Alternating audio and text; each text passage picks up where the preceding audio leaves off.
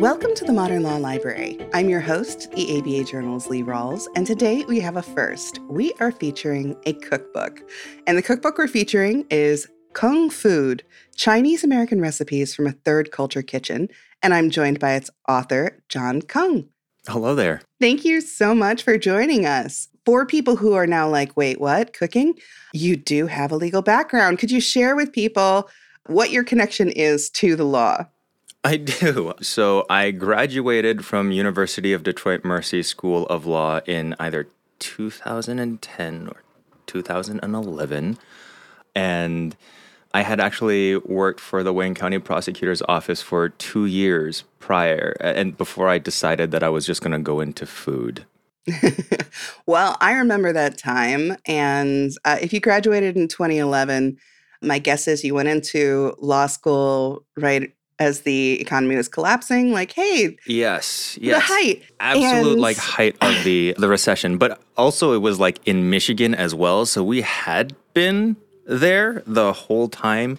And yeah it was the recession was, was where you lived yeah. Yes exactly. So so basically going back to law school was like my way of just like delaying the real world just for a little bit because I'd graduated originally with a degree in theater and creative writing and you know what does any person do when they are soul searching in their 20s they they go to law school.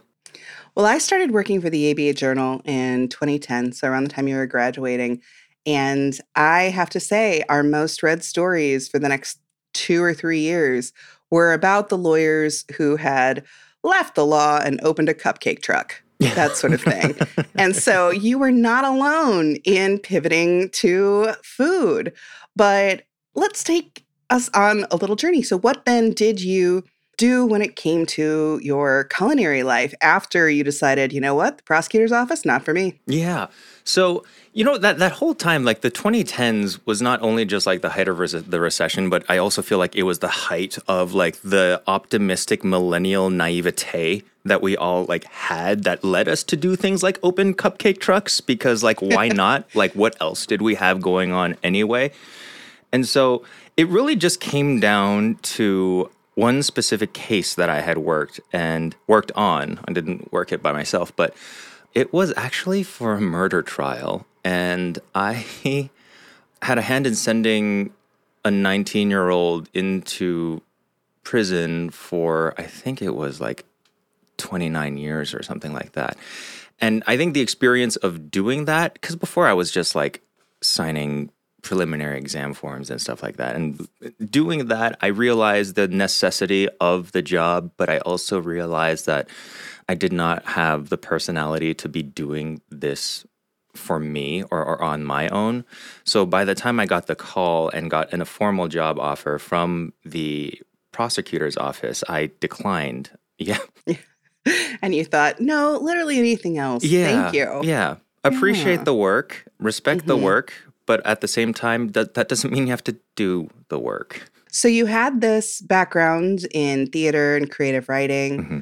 And, you know, we can just look at this basically as another creative project when it comes to cooking, but it, it's not a direct match. So, how did you get started uh, in cooking and where did you find most of your inspiration for the kinds of dishes you wanted to make? Yeah, so I actually taught myself how to cook while I was in law school. And so, bringing it back to there, it was the only creative thing that I felt justified in doing that was taking me away from my studies. So, obviously, creative writing, theater, um, there was a lot of opportunities for an outlet in that way but you know in in law not until you get into the like the upper echelons of or, or or the advanced levels of the field do you actually really get to get all creative with it. So for me, if I was studying while I was studying torts and civil procedure and all of that, I was also teaching myself like chopping, stir frying, um, frying, and steaming, all of the stuff that was associated or, or, or that was a, a pillar of specifically Cantonese cooking. Living in Detroit, I had sorely missed the food that I had when I was in Hong Kong and had no opportunity to have it.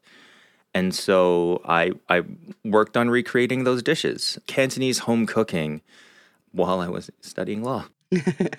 well, uh, this seems like a perfect opportunity on behalf of my listeners to first take a break to hear from our advertisers. But when we return, I'm going to ask for your recommendations for feeding yourself when you're a law student on a budget. Delegate out those tasks that take up your time. Stafi can help you with your legal, administrative, marketing, and even client facing workload.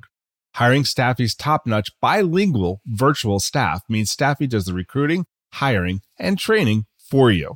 Then, if you need a change, Stafi handles it. You get to concentrate on your strategic work. Schedule a free consultation at stafi.cc. That's S T A F I dot cc and get $500 off with code HAPPY24. Filing court documents, serving legal papers, collecting electronic signatures, all critical parts of the litigation process, yet ones that are time consuming and error prone. But what if you could do more straight from your case or document management software? InfoTrack automates data entry, document selection, tracking, and information syncing across all these core tasks and more by integrating with your core systems like Clio, Smokeball, Leap, MyCase, and others. Spend more time on substantive legal work and less time on busy work. Learn how simple it can be at infotrack.com/simple.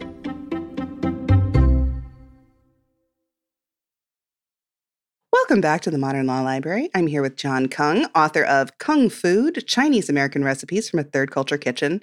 And Jon, help us, help us feed those starving law students. You have a limited amount of time because you got to get back to your books, and you have a limited amount of funds because those student loans are high. How would you recommend any law students listening to us whip up a meal that actually makes them feel full in stomach and emotionally? So, one of the truly magical places that sustained me when I was in law school was the Asian grocery store. Those are the types of places where you are able to do things like buy giant restaurant sized bags of, of frozen pre made dumplings and of which you all you needed to do there it, it's pretty much like you would you know you would buy like the refrigerated raviolis at, at, any Meijer or Kroger or, or, or Ralph's or whatever. And it's the same concept. Throw these things into some boiling water, and then once they are floating and a little bit afterwards, they are done, and you can eat it with whatever sauce you want. Those got me through a lot, and those actually opened up some room for creativity. I started eating these dumplings with pasta sauces. I started eating these dumplings with curries. I started eating dumplings with enchilada sauce. Like it was, you know, they're such a good base. It's like eating things with noodles or pasta plus because they're already filled, they already taste better. And when you get like the Chinese frozen dumplings, first of all, they're frozen, so you can keep them for whenever you need them. And they're just ready to go because you don't need to wait for them to thaw. And you get so many more than like you would with Italian ravioli. It, the Italian raviolis, I think they they sell you them by the count. They give you like counts of eight or counts of ten. Chinese dumplings they sell you by like the pound, and so like you get a lot more. You get a bigger bang for your buck, and it is just as good, if not better and more satisfying. So and and you can also like you know you don't need a stovetop you can boil things you can actually boil things in the microwave um, pretty easily you can also steam things in the microwave so it's like the the the options that you have are both cheap and plentiful now there are two things about what you just said that i want to then connect to your book and one of them is when i first picked it up and saw the dumpling recipes i was like oh god i'm gonna have to make dumpling dough of course not you're like listen there are readily available, already wonderfully made dumpling wrappers. Just buy them from the grocery store. You know, you don't have to necessarily start from the base ingredients. You can take advantage of some, you know, shortcuts, things that are already there and available for you. So I I made the shrimp paste dumplings. I don't think I left them in the steamer long enough, but they were very tasty. the edges were dry, and that's on me. That's on me.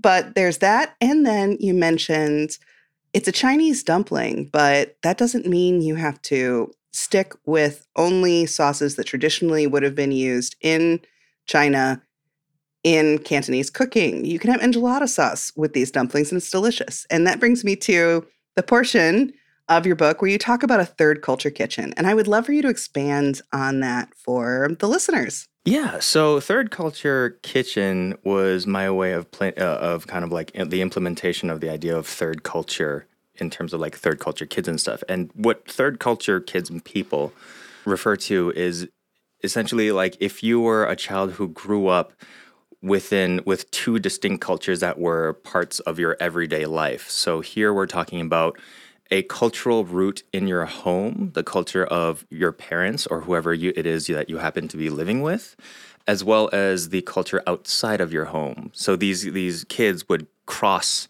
very very thick and very very pronounced cultural thresholds every time they walked out of their house in the morning. You could be a Nigerian American, Mexican American, you could be British Chinese or or like Australian Thai. It, it doesn't really matter what the home culture is. It's just the fact that you have to cross that threshold every day in your life. And third culture people, as a result, have very similar, I guess, sensitivities and nuances because they're used to switching up their way of communicating every day. So their humor is a little different, and the way that they perceive other people is uh, uh, other people's emotions and other people's way of communicating is a little different simply because they have to work with two sets um, every day.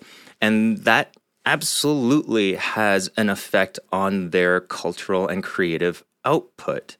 And so the reason why I differentiate third culture cuisine from something, say, like fusion, although third culture is definitely a very strong type of fusion cooking, but to be well versed and nuanced in what people like, what people from both cultures enjoy and like, and cooking with that in mind is so much more different. It's, it's so much, it's so different from, um, having a, a cultural basis in one cuisine and then playing with flavors and ingredients from another. Like you're not you're only still cooking for one subset of people. When you're cooking third culture cuisine, the the ultimate goal, at least for me, it's to cook for both sets of people. Like you you might not be able to speak the language of each other, but like the ultimate goal for me is to produce a dish that is at least somewhat familiar to both types of people. I'm just going to throw a recipe from the book out here. I have not yet made this, but it's reminding me of that. Um, and it's the buffalo chicken rangoon. Yeah. that you can, you know, be using a recipe or method of cooking or type of food and be like, you know what? This other culture really enjoys buffalo chicken. Yeah. Let's let's see if we can combine these. So, uh, could you maybe tell us a little bit more about your background and how you became a third culture cook just to ground people in in what your own background is. Yeah, back when I was teaching myself how to cook, I had like a memory sense of what Chinese cuisine was, especially Chinese home cooking because obviously I ate Chinese food at home, but I was not ever encouraged to cook in my family. So it was also a rediscovery trying me trying to rediscover my own culture for myself. And how that happened was i was just going through sauces going through ingredients tasting things. Um, luckily for me at least back then chinese labels uh, for any ingredients or any pre-made or jarred ingredient had not changed since the 80s nobody had a brand refresh since then. And so i was able to just see them and be like oh my gosh, this jar of whatever paste this is, I remember seeing this. So I'd buy it and I'd taste it and I'd remember, oh, this goes actually in rice, this goes in congee, this goes on chicken. It was me kind of like rebuilding or teaching myself how to cook based off of memory of things that I had tasted before. And ultimately that got me to that that can only take you so far when you're we're trying to te- learn something as like storied and advanced as Cantonese cooking. So once I decided I was going to do it professionally, I had a little bit of an identity crisis, creatively speaking, and really asked myself, like, well, I'm I'm not a Chinese cook. I didn't go to Chinese culinary school. I know the basics, but by no means am I anyone that could compete with anybody back there? So, what am I and what are my strengths as a person who has been working in multiple restaurants at this point and in different uh, uh, and in different aspects of the the food and beverage industry.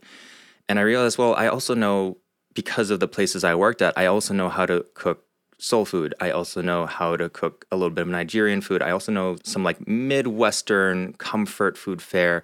I also know like new american cuisine um, which was starting to be very very popular back back then and so I kind of played with the idea of like, well, what if Chinese American food was allowed to participate in that culinary renaissance that new American food had in the 2010s? What does Chinese American food in 2010 seem like? And that made me think, well, what is new American food? And I was like, well, it's just, you know, American dining or American food it's just a bunch of, you know, these established American, like usually white male chefs, but participating in the diversity of the rest of the country. You are seeing pork belly at uh, gastropubs and different types of tacos of all kinds cooked by the people. And there's nothing wrong with it. Absolutely nothing wrong with it. But like my whole premise was what if we were allowed to do that too? And that actually goes with the whole point of the book itself. I think we all should be allowed to do that. And we all should be allowed to participate in the greater diversity of the country with each other, uh, with our own basis in cuisine, and then having the cultural exchange with other American ethnic cuisines and that's why the book is structured the way it is. It starts off with a whole bunch of basic sauces, like Chinese sauces, uh, like a tomato tomato soy sauce. You have the chili oils in there. You have uh, ginger scallion oils. Very very basic traditional things. But then at the last chapter, you have their implementation on things that you wouldn't really expect, like so chili oil making dan dan lasagna or uh, the ginger scallion oil used to fry an egg to be put into a BLT, or uh, I'm trying I need to think really quick. What else? Uh, uh, oh, the or learning how to make a Cantonese. It's called the lion's head meatball, and it, it's just it's just it's a pork meatball, but it's called lion's head because we're dramatic and we want to say it's very big, like the mane of a lion. But what does this braised Cantonese meatball look like on top of a plate of spaghetti? Cartoonishly large and really really fun. And so hopefully I'm, I'm using the last chapter as an example of where you could take these. So the basics are at the front and i'm really hoping that people will take those and run with it and apply it to the foods that they already love and they already make. And i'm going to use an example here. So whenever i interview an author i read their book. And i was like well if you're if you're going to be interviewing a cookbook author you got to make some of the food. So I actually picked a recipe from the last section and you warned everyone in it. You're like, listen, this is going to take a little more effort. Maybe this is a holiday meal type dish, but I chose to make the beef and broccoli pot pie. Oh, yeah.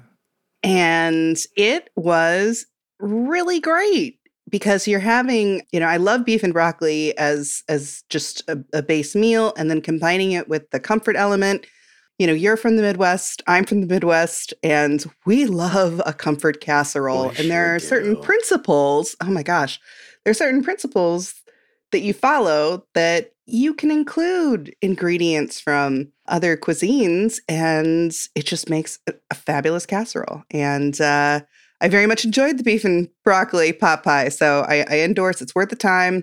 And again, you weren't asking me to make puff pastry from scratch. Never. Just take it out of the freezer, let it thaw and slap it on. So that was uh, a great example to, for me. And one of the things that I found interesting was what you named the last chapter, and it ties in not directly to your name because your kung mm-hmm. comes from a different origin word, apparently, but kung food, the title, the term, could you talk a little bit about that? Because I found that an interesting part of the of the book. Sure. Yeah. So kung fu was is like a play on words in multiple ways. So like yes, it is in English, it is the my last name, but also like kung fu or in general like kung fu and kung kung fu, it doesn't necessarily mean martial arts. It actually just means like the mastery or or the uh, application of a skill after a lot of effort and practice.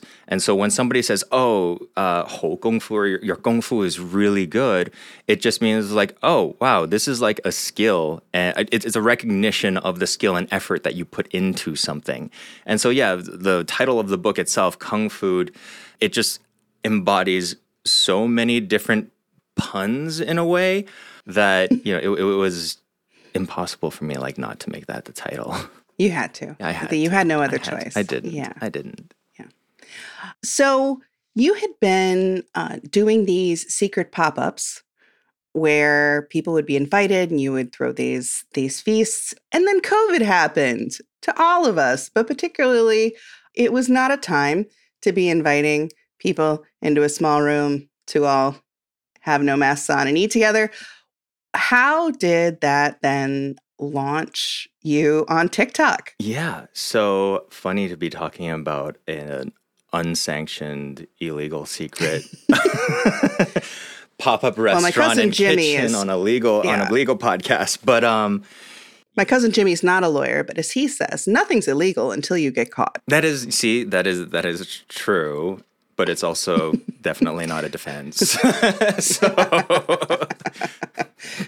and so, so I had been running this uh, secret kitchen teaching dumpling making classes and having tasting menus based off of themes of, of films and all, and pretty much anything that I wanted uh, for six years up until the pandemic started. And once it did, um, I was like, well, I'm there's only a, there's only a limit to how much of the law I'm willing to break. Like I have an understanding of how to keep people safe when it comes to food and making sure that things are cooked and food safety, but I'm not willing to get people sick during this crazy, scary, and at the time it seemed world ending pandemic. So I shut down.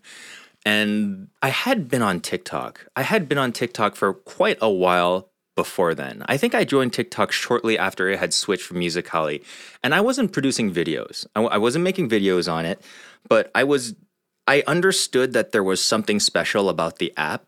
I just didn't understand where, I- I didn't know where I fit in just yet. And so I would check on it periodically every couple of weeks, swipe a couple of videos, be like, "Oh, this person's dancing. This one, per- this this person's doing cosplay. This person is is doing like you know what TikTok acting was back in then, which was just like lip syncing to like scripts of, of sounds of like uh, movie clips." And I was like, "Okay, this is cool." I used to really like Vine, so I can see that this could pick up from then.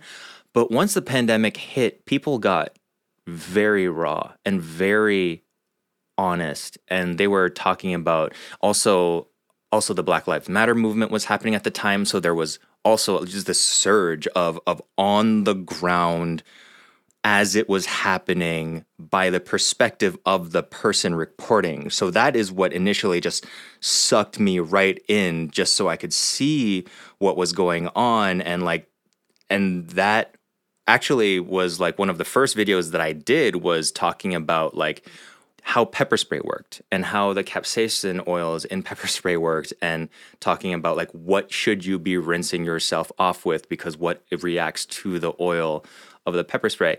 Uh, that was probably like the, one of the first videos that I did that actually got some recognition. But after that, I really had nothing to add. So I was just watching it, and people were starting to talk about the pandemic and how scared and how frightened they were. And these were all younger people for sure. And so I was wondering, I was like, what what could I do? What do I know how to do? And how could I help? By this time, we were in quarantine and lockdown. And so I was like, I can teach people how to break down a chicken and use all the parts to make multiple meals. I can teach people how to clean out their fridge and whip it all up into a frittata so that nothing goes to waste because we didn't know when we were going to get to grocery shop again. And everyone bought beans and they didn't know what to do with the Everyone bought beans. Everyone bought beans, yes. And then I, I, I did a feijoada thing, which is like a Brazilian black bean dish with that. And yeah, and that was like how I was able, that was how I was trying to help. And during that time, I was learning how to get comfortable in front of the camera because before then I had no I had no desire to go into social media. I had no desire to go into new media. I didn't know YouTuber was a career and that they like not me, but like some YouTubers make a lot of money. That's one thing that fascinated me. You went from having these kind of covert pop-ups uh, where it's very need to know to now you're addressing anyone who could happen upon this TikTok. And if you were before that, you know, a very private person who wasn't necessarily seeking a huge audience, that had to be a real change mindset wise. Yeah, it was a very transi- mentally transitional few years for me to understand what was going on. When I was physically cooking for people, giving people my food, I was terrified of being found out because of you know the whatever health departments or, or or, or city you know city inspectors or whatnot. Like I was very very secretive. Everything was by word of mouth, and you know my my Instagram like it was pretty, but I was not very. I wouldn't really share addresses or whatnot. Like if you knew where I was, then you could come eat. I actually had I had magazines like come and photograph me and talk about my dumpling classes on like our uh, some it's called Hour magazine? And it's like a nice city publication. And I was like you cannot take any photos that are revealing of the building that I'm in. You can talk about these lessons but you cannot give an address. And that was like my my the way that I would agree to do these articles and these interviews. And now like doing the TikTok thing it is still crazy to me that people will stop me on the street and be like, hey, aren't you a cook? And I have to every time just try my very best not to be so awkward in that situation. so you say that you first got traction on TikTok um, during the time, and, and you being in Michigan, Black Lives Matter, it was happening, uh, you know, all around you. But then you started giving these cooking tips. When did you realize that TikTok had actually become someplace where you could have some business and you could be spending more time doing it and turning it into uh, more of what you do professionally? Oh, yeah, that was that's easy. When I started getting paid, it was yep. uh, it was incredible because I was making these videos, and then I was approached by a company called Funimation, and they are as of now they are the largest distributor of anime in the United States. I think they are the only anime network that now exists in the United States. But then they back then they were one of two. And so I recognize this as a kind of a big deal that they approached me at all.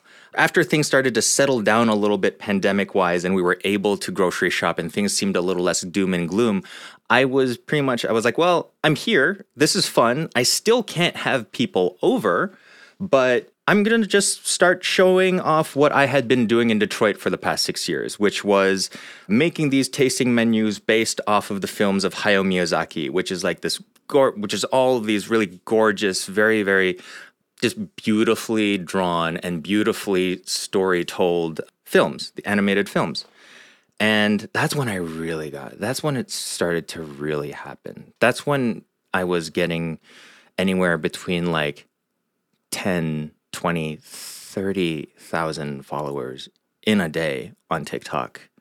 And so with that surge, with that type of surge in followers, you start getting attention from the brands that are already there. And the anime brands, um, they're very quick to adopt new technology. So they were there and they approached me. And we start I started making f- anime based food videos for them and they were doing well and they would order more and they would do well and then they were like, "Oh, can you do a 5 6 episode IGTV series based off of ramen and a show called Naruto?" And I was like, "Yeah, sure." And then I realized by that time I realized like, "Oh, I'm getting more I'm making more money in the span of a month than I was for the entire year previous as a line cook. And then it dawned on me, it was like, oh, this is a totally different type of income that I'm used to. And in my mind, I it had already been like, you know, it was a win-win situation for me. So I was like, if this does not continue on, if this disappears when the pandemic is over, I already came out on top. Like I already have like some new toys. I got a new computer. I got a new camera. I got all this new stuff um, because of the money that I made doing TikToks. What else do I have to lose at this point by continuing on? And then I got a book deal. And let's talk about the book deal because that's what we're here yeah. to talk about. Yeah. How were you approached? Um, what was your initial thought? And did you go through various ideas that didn't work before you landed on the ones that did? I'd love to hear about the process. Yeah. So the whole process of me even getting the book deal was not conventional for any author. I was involved in a Zoom call talking about third culture food to editors of my now publisher, Clarkson Potter. And I, ha- I was brought on by one of their authors and a friend of mine to talk about you know my theories and, and, and, my philosophies on this type of food and it resonates with a lot of people and it resonated with in particular two authors that were about to put out their cookbooks um, rick martinez and eric kim and so after i gave like a 10 minute spiel on their joint zoom call not really thinking anything of it Eric told me that after the Zoom call ended, he texted Rick and was like, This guy's getting a book deal. And Rick was like, Yes, absolutely, he is. And lo and behold, I got an email from my now editor asking, uh, Raquel, asking if I was interested in writing a cookbook, which as a cook, as a which as a cook in his in his 30s, you never, or I never would have assumed that this opportunity would come to me so early. I thought if I had maybe two or three restaurants under my belt that were successful and I could retire in my 50s or 50s, let's be real, 70s or 80s. You're a millennial. Right, exactly. 70s or 80s in writing a cookbook slash memoir thing. This, I was jumping the, uh, the gun anywhere from like 30 years before I was planning to. But I was like, yeah, I do have something to say about this. And I want to take on not just issues of food and home cooking, but address issues of identity in that. And that's what, I mean, that was my starting goal with the book. And that was, as a result, what I produced in this book. Was it hard to narrow down which recipes you would include, or did you already have a pretty good idea? Luckily for me, I'm used to like, because of the dinners that I would do, I would come up with a new tasting menu every month. And so that was a completely different menu with a completely different theme with completely different ingredients because it's like a different season as well. And so I didn't have the entire book pre planned, but I understood what made sense as the following dish in a recipe, like what what made sense as a follow up. And so I think only maybe a few of the recipes that I had, you know, compiled for this book were the ones that didn't make it, but otherwise it was everything that I had written for this book stayed in this book. As an editor, the other question I have is, you know, I know how the process of editing a magazine works, a newspaper article, uh, even a book and you're sending the author back revisions. How does that work when it's a cookbook? Are your editors just making sure you're using semicolons correctly, or are they, you know, making? Did you have uh, you know, test chefs try to make it from the recipes? What's what's that process? Yes, so cookbooks, as it turns out, are one of the most expensive books to produce of all books just simply because it's not just photography and it's not just editing. Well, although photography is probably the second biggest, if not the biggest expense from the book itself, usually. And the photos were beautiful. If, Shout out, I believe it was uh, who was oh, your Johnny Miller? Johnny Miller, amazing, amazing genius of a photographer, and so much fun to work with. And yes, it's, it's so you know, and and you have to understand that I'm coming into this as a person who has never written professionally in his entire life. I'd never been paid for a single word on a page in my life, unless you count, unless you like, you know, count me sending out warrants. Actually, no, you can't count those because I was an intern for free. So, no, I had never been paid for any words that I had put out. Um, and so, yeah, I, I was so new, and I still am so new to the entire bookmaking process. Like, I had to get help. I had help from an editor who didn't really, who didn't change anything I said, but formatted it for me and like took all the recipes and put them into the Clarkson Potter format. Like if I had to do that, I would have gone mad. I can give you just a semi coherent big like page after page after page of of head notes which is like the stories that go in front of of the recipes to the recipes themselves but i never had to worry about capitalization of cups versus ounces or use of periods after abbreviations. I mean, yeah, I had to work like I last time I had to worry about that, I was doing legal writing and I never wanted to do that again. So you left the whole profession. yes, I did. I did. You never wanted to see the blue book again. right. And so like I had my my recipes and stuff like that. Well, they were coherent, but they were still a little chaotic. And thank you, Nils, for cleaning up behind me and allowing me to just write this thing but yeah, it was it was a very difficult process when it comes to like getting things back because you you kind of wonder like did I did I write this in this way? Cuz remember this is also this process takes two it took me 2 years. I was looking at things that I had written in, on, on like I guess the editing table or whatnot about things that I was writing like I wrote a year ago. And uh, that's another way that cookbooks are very very interesting like because they take so long. And because we were in a period, and we still are in a period of like immense and crazy pace of change, I look back at this thing and I was like, yeah, this is this is me, but this is also like very strongly who I was two years ago, and I'm so different now because I had gone through so many changes in my life.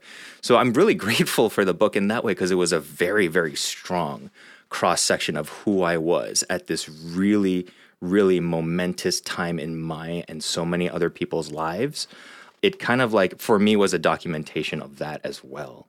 Now, you and I are speaking before the book is officially out. We're talking on October 25th. The mm-hmm. book comes out October 31st. What do you have planned to promote it and what's next? So, I will be going on a book tour. When did you say this podcast was coming uh, out? Probably November 8th. By the time this podcast comes out, I'll be almost done my tour, but I will be in Chicago on the Chicago leg of this tour. And that one will be at, it's still a location that's to be announced. So you will have to check my Instagram at Jon Kung to see where I am at this time. But then I still have like Detroit. We have a homecoming party and conversation in Detroit on the 16th, um, as well as some uh, later ones in December in Detroit and Ann Arbor. So I'll be promoting my book on tour, but you know, luckily social media reaches everyone. And now, as of the recording of this thing, that the book is out, I'm allowed to cook things from it and share them on video. So I will have some content out there on my YouTube that showcases a lot of the dishes from this book, and I can plan on continuing to do so up until like Lunar New Year. And we mentioned your TikTok, but we did not say what your handle was for TikTok or YouTube. So, how can people find you on social media? It is at Jon Kung, J O N K U N G, on everything. Well, Jon, thank you so much for appearing on this episode of the Modern Law Library. If you enjoyed this episode, please rate, review, and subscribe on your favorite podcast listening service. And if you have a book that you'd like me to check out, and obviously we have now expanded to cookbooks as long as there's still a legal angle, you can always reach me at books at abajournal.com.